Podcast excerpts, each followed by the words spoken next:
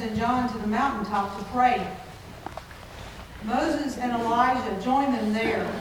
And while they're there, they have an extraordinary experience. Jesus' face changes, and his clothes become dazzling white. In our collect for this morning, the prayer that we read as we begin our service that helps us collect our thoughts about our worship today, it explains to us that this is the only begotten Son revealed in his glory on the mountaintop. So, what is this glory, this change that we hear about today?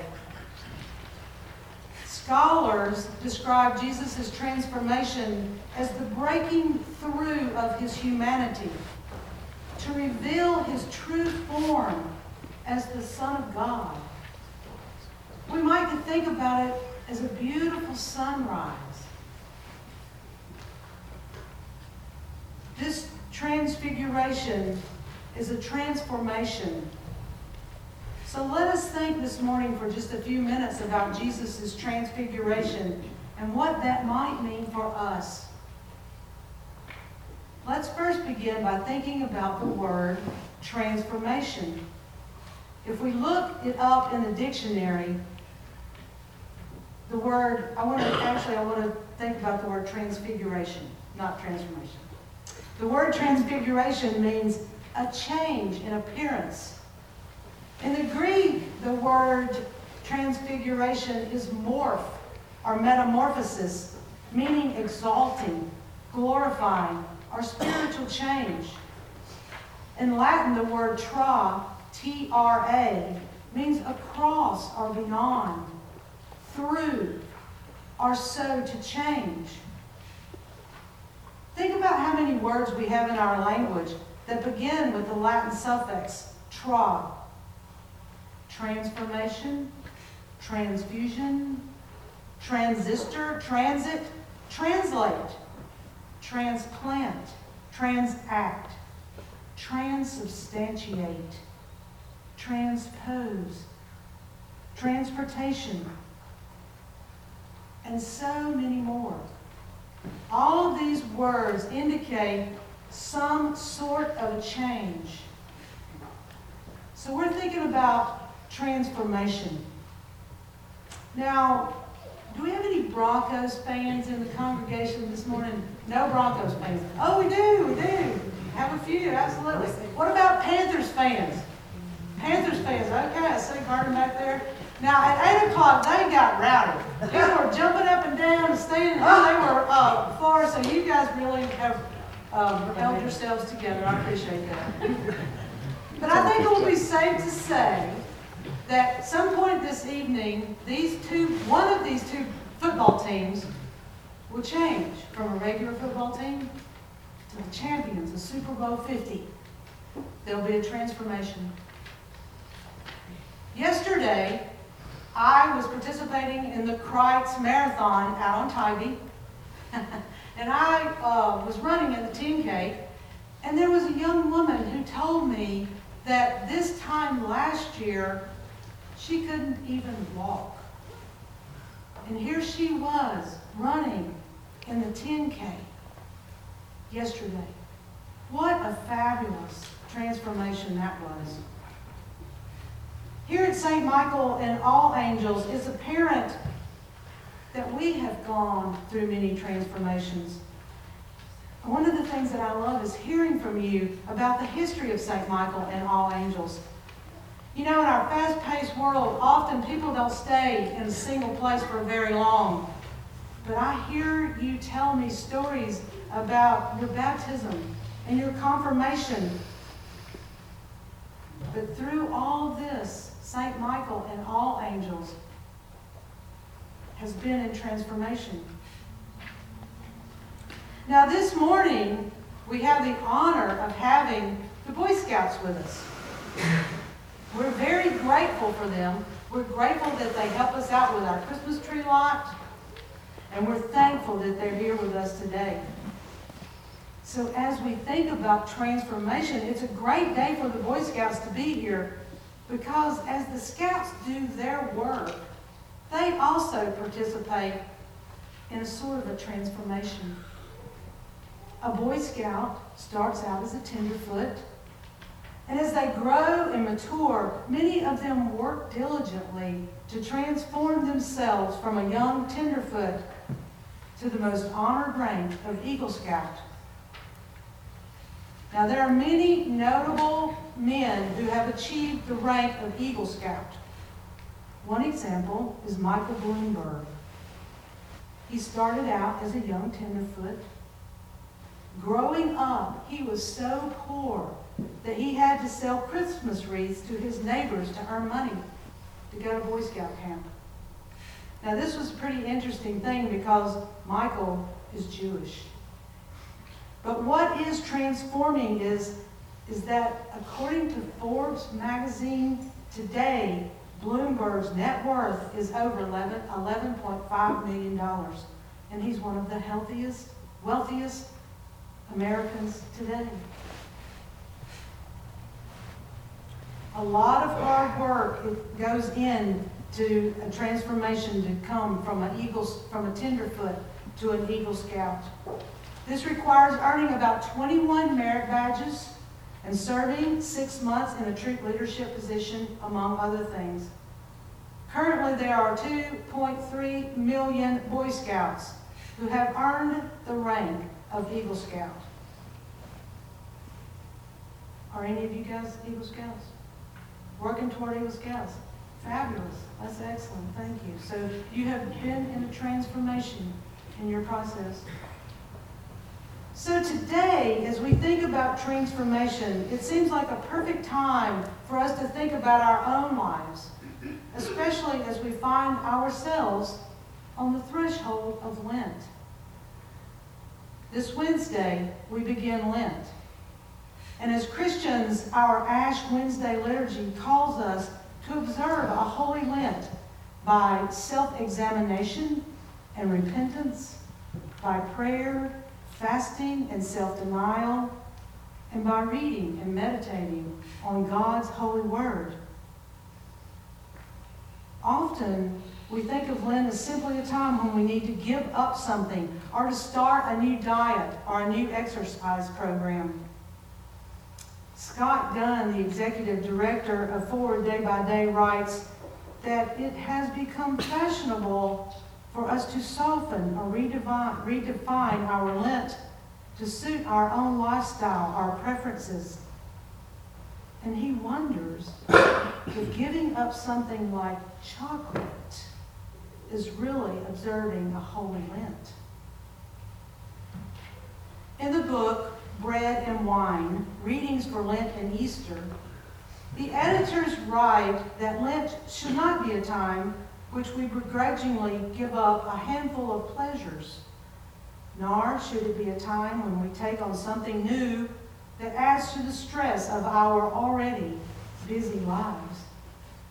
Instead, they suggest that our Holy Lent should be an opportunity to refresh and renew ourselves and to deepen our relationship with God.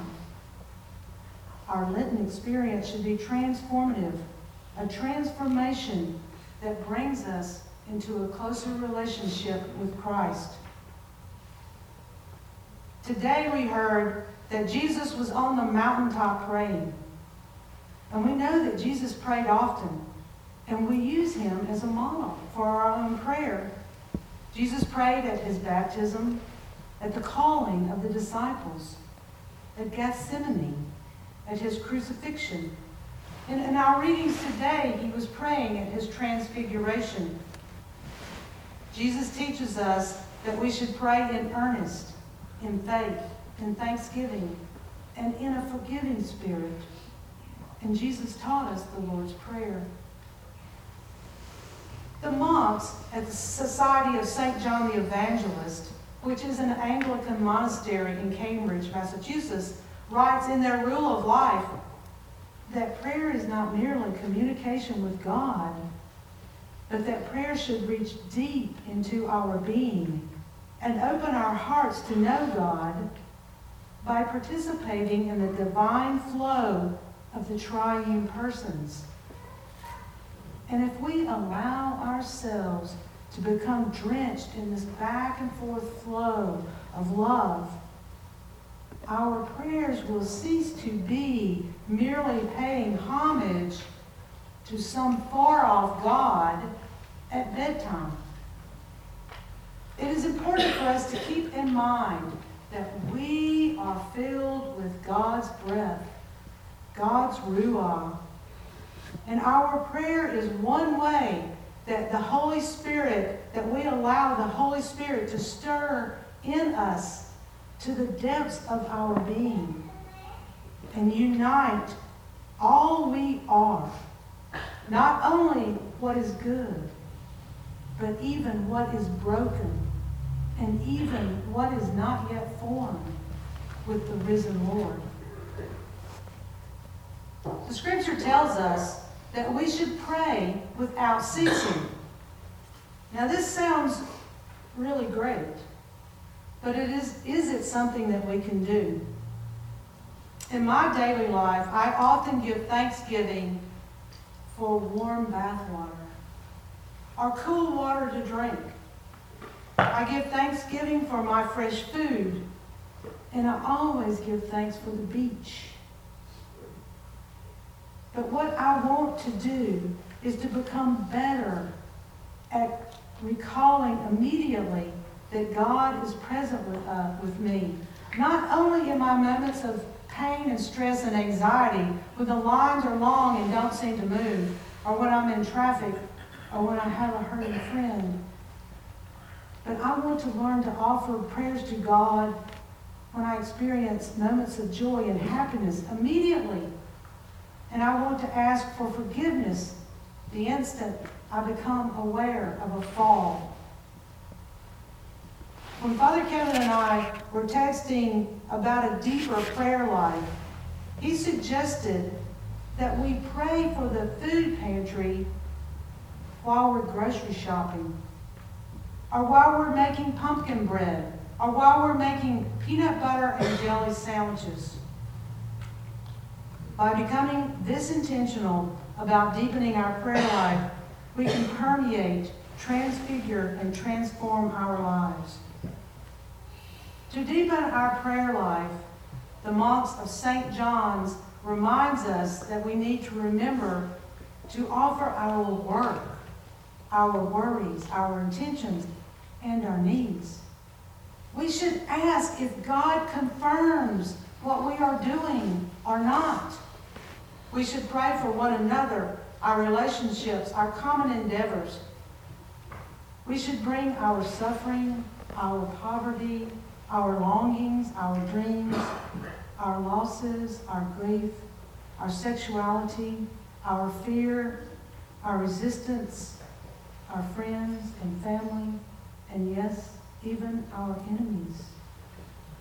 All of these things we should lay before God on a regular basis. This deep intention to place God at the heart of our lives through prayer will allow us to be centered in God and to be willing to trust God in all things. Novelist Alice Walker writes The challenge for Christians is that the transformation required of us is to simply not be like Christ, but to be Christ. On Ash Wednesday, as we begin our new, anew our journey to the cross, I commend to you a journey of transformation. Not by giving up chocolate, but by committing to become Christ like through a deeper, more intentional prayer life. If you're interested in learning more about how we as Episcopalians understand prayer, you can turn to page 856 in the Book of Common Prayer.